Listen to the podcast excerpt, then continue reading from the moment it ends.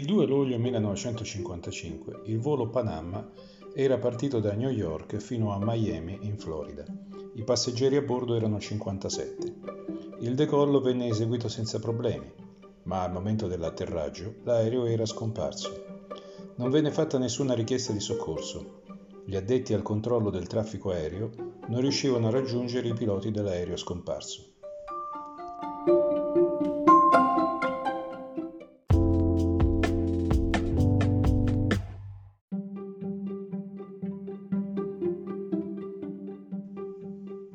Naturalmente partirono immediatamente le indagini. All'inizio si pensò che si fosse schiantato da qualche parte lungo il percorso. Guardia costiera e squadre di soccorso cercarono nelle acque, ma nulla fu mai ritrovato. Alla fine, non potendo dare una spiegazione reale, venne dichiarato che l'aereo era precipitato.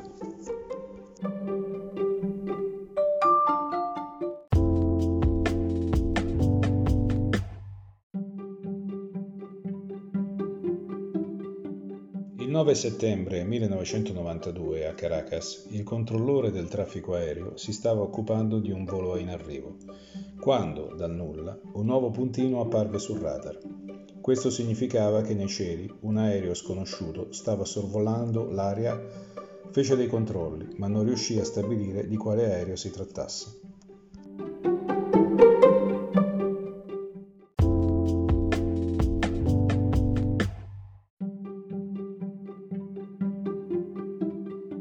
Circa dieci minuti dopo, l'aereo sconosciuto era visibile dalla torre di controllo.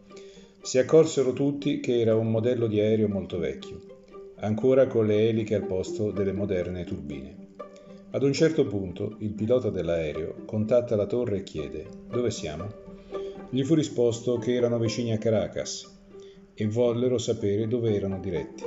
Il pilota rispose che era il volo Panama 914, in volo da New York a Miami.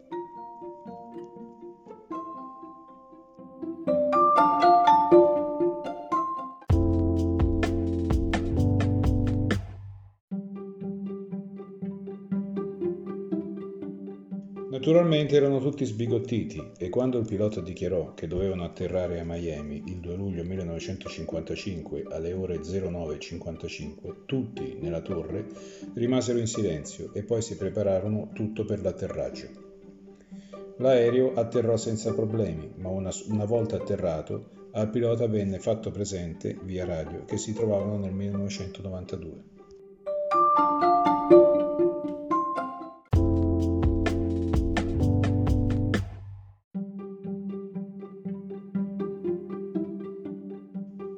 Il pilota rispose: Di cosa state parlando?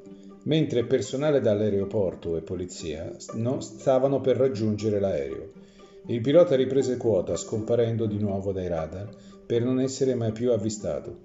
Non è mai stata data una spiegazione. Si dice che siano tutti tornati a casa sani e salvi. L'unica traccia della storia è un calendario ritrovato sulla pista di Caracas, datato 1955.